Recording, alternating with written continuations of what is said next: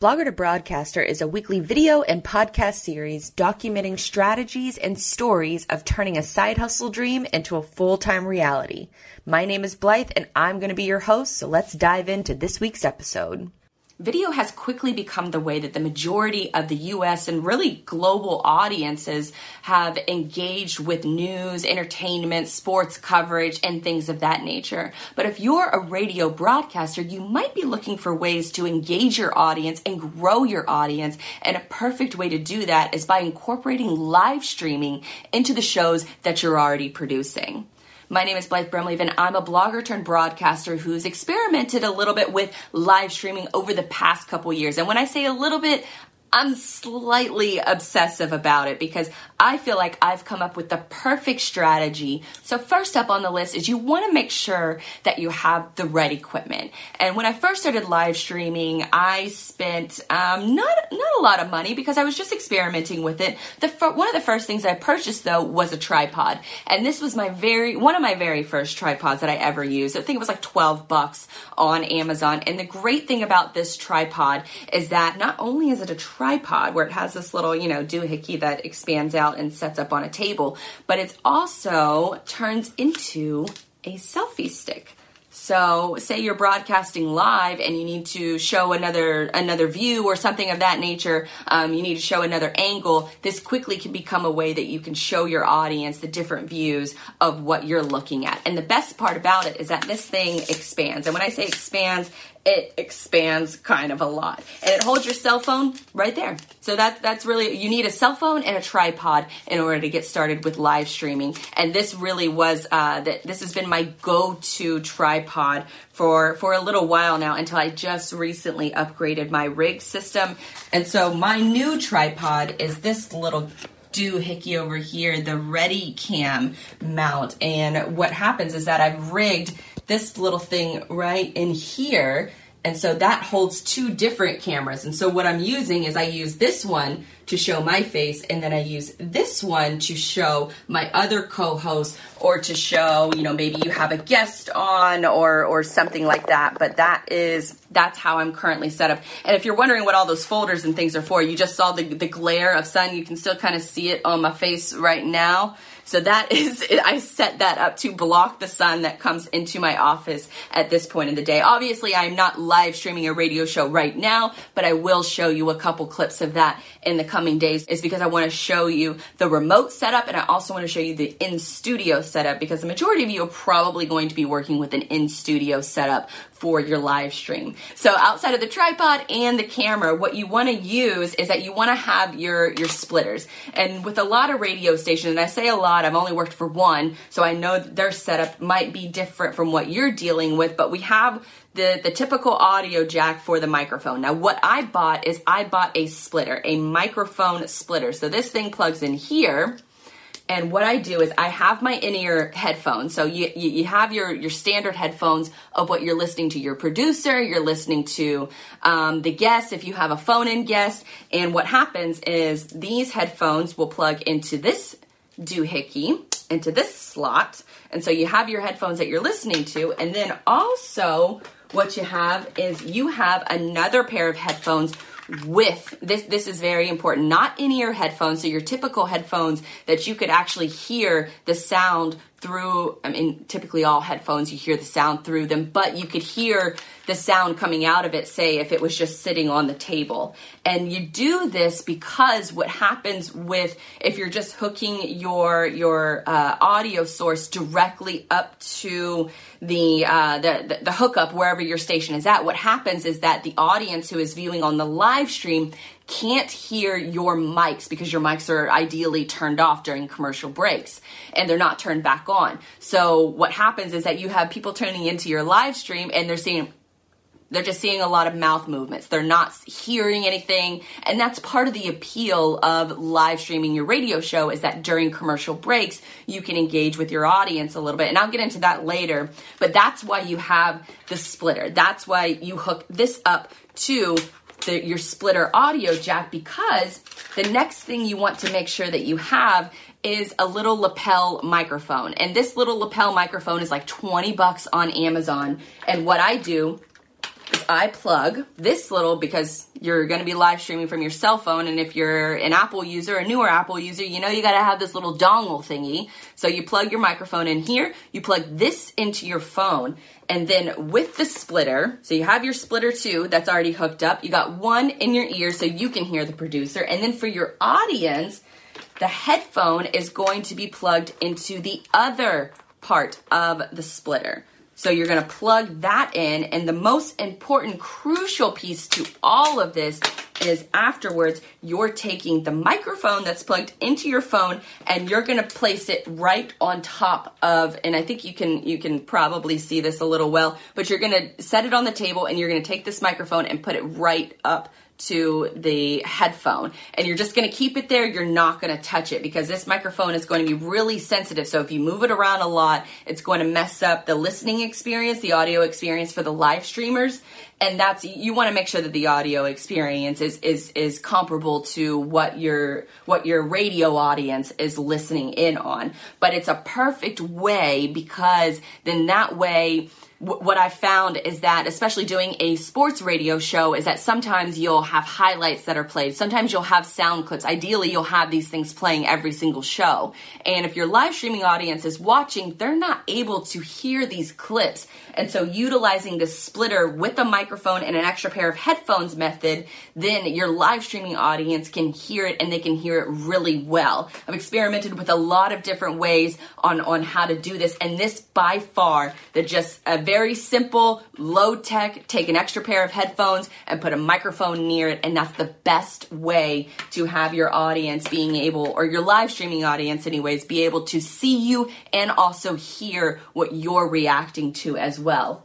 Now, the entire setup will stay the same unless you're remote. If you're doing a remote show, your headphone setup is usually a little bit different than the in-studio setup. So what I have to do is I bought one of the big audio jack splitters. And so this one plugs into the little dashboard that your producer or an on-site engineer is using. And so this plugs into their system. They take their special headphones that they use and they plug it in here. And then you're just going to take the same splitter that you've been using in the remote shows, and you're just going to plug it. Well, yeah, I guess you could plug it in.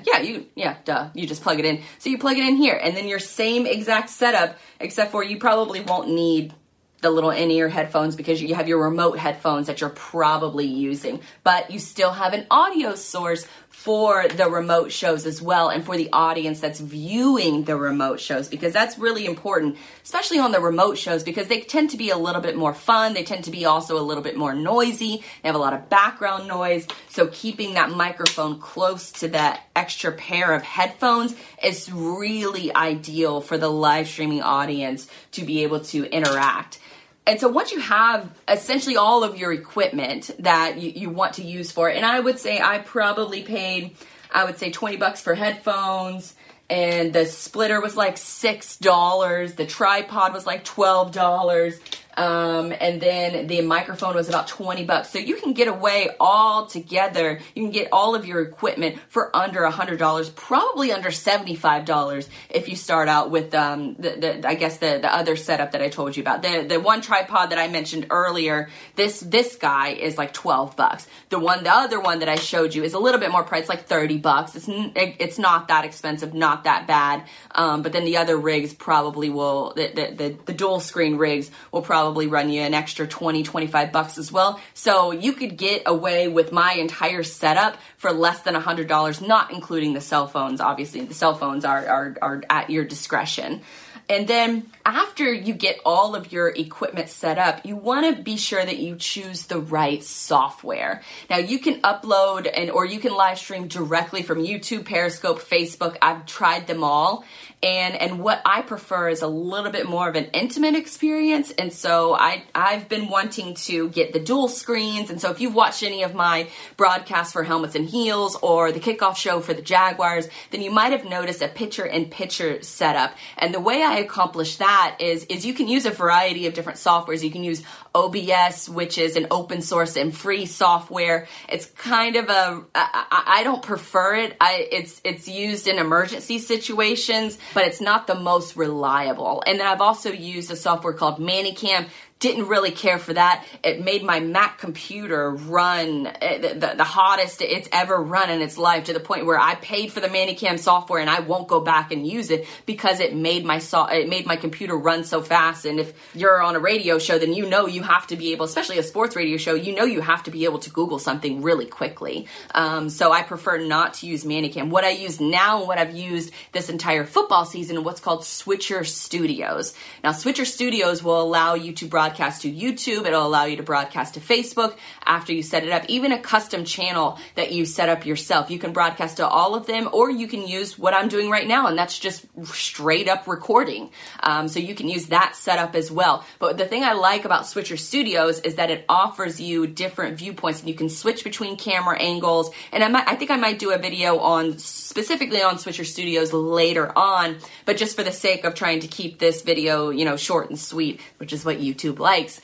That is, I'll go into that at a later date. But Switcher Studios has a lot of different options, and you can either save the broadcast directly to your phone, or you can broadcast it out to anyone who's willing to watch on Facebook, YouTube, and like I said, other platforms. But Facebook and YouTube is really their bread and butter. You can't do it at the same time, but you can do one at a time. And one at a time is really the most beneficial.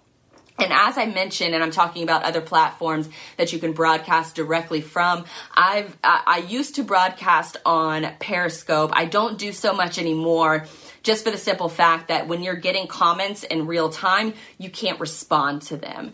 And so that's why I either prefer Facebook or I prefer YouTube, because YouTube, you can respond directly. You can respond in the middle of the show. And that sort of brings up my next topic, is because whenever you're doing a live stream, specifically for a radio show, you know you have commercial breaks. And so there's a few things that I would keep in mind if you're going to be broadcasting your live stream is once you're all your equipment is hooked up, you want to get in the habit of turning the volume down during commercial breaks. So then that way it's not confusing to hear the conversations that you have during breaks, and also with the background noise of the commercial. So I've started making it a habit of turning down the audio source whenever we're just talking during commercial breaks, because during commercial breaks is really crucial, in my opinion, if you're live streaming your radio show. Because imagine that a viewer is just tuning in and they're just seeing you guys, either you or all of your co-hosts, just quiet during the entire time.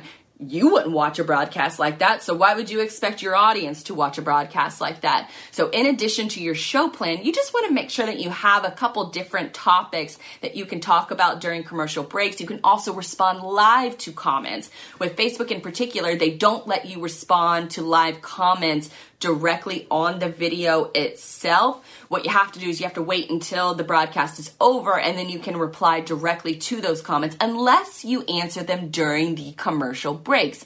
If you answer them during the commercial breaks, then that is involving them in a way that normal radio broadcasts don't necessarily involve their audience. You know, you might get a shout out from the radio broadcast from Twitter or from another social media platform. But this way, you're looking directly in the camera, you're responding directly to that person. And ideally, if your camera setup is set up in a similar fashion that mine is set up, you can look somebody directly in the eyes, and you can also have other cameras set up to where it looks like it appears that your audience is sitting in on a conversation that you're already having. So they feel part of the conversation, instead of, you know, like a camera angle that's up high and it's showing, you know, down below, because I've done broadcasts like that before and they fail miserably. This person to person, sort of straight on, is really the best way for the live streaming broadcast in order to find a lot of benefits with that.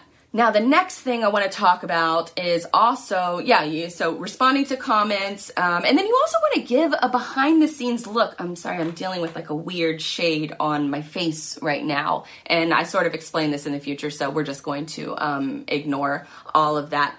But another reason to come up with topics to talk about during your commercial break is you want to be sure that because a lot of times if you're co-hosting with other people or a producer or executive producers, you'll pitch out ideas and they don't want to talk about it. They don't want to touch it, especially in today's media climate where, you know, so many different things are sort of off limits or people are afraid to talk about. And in this case, let's go with this view. So in this case, especially in my situation, there are a lot of sports topics that I want to talk about and they necessarily don't get chosen to talk about on the show itself. So what I'll do is on the commercial breaks, I'll instead talk about them there. And then that way I can still get across the topics that I want to talk about without having to worry about upsetting my co-host. And then that way you can still get your opinion in on the stories you want to share.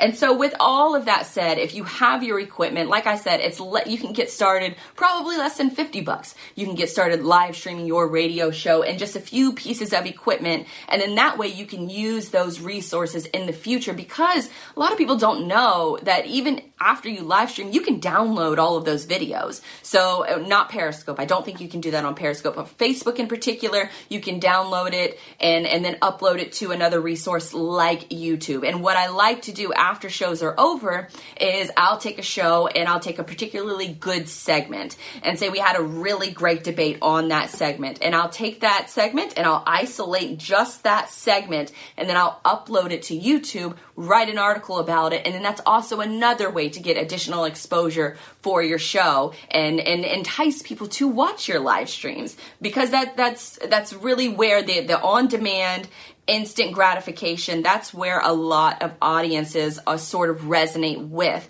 I don't know, and there are a lot of opportunities for this type of software and to use these methods in a variety of different ways. And radio broadcasting and broadcasting what you're already creating is a perfect way to do that. Now, it's not perfect. It has, you know, its pros and cons for each, but after trying out several different methods for the past couple years, my audience has really resonated with the setup that I just gave you. So if you have any questions or if you have any comments, be sure to just write them down below and I'll do my best to get them answered either now or in a future video. And if you like more of this content and you want to see more work from me, Blythe Brimley, then just hit that subscribe button and you'll get a notification anytime we have new shows debut in the future, which is usually about once or twice a week or every week. Yeah, definitely. So hopefully you enjoyed all of that information. And until next time, I will see you guys later. Thanks for tuning in to this week's episode of Blogger to Broadcaster. If you want to check out more of my work, be sure to head on over to Brumleve Brands. That's BRUMLEVEBRANDS.com. And yes, I've been spelling that my entire life.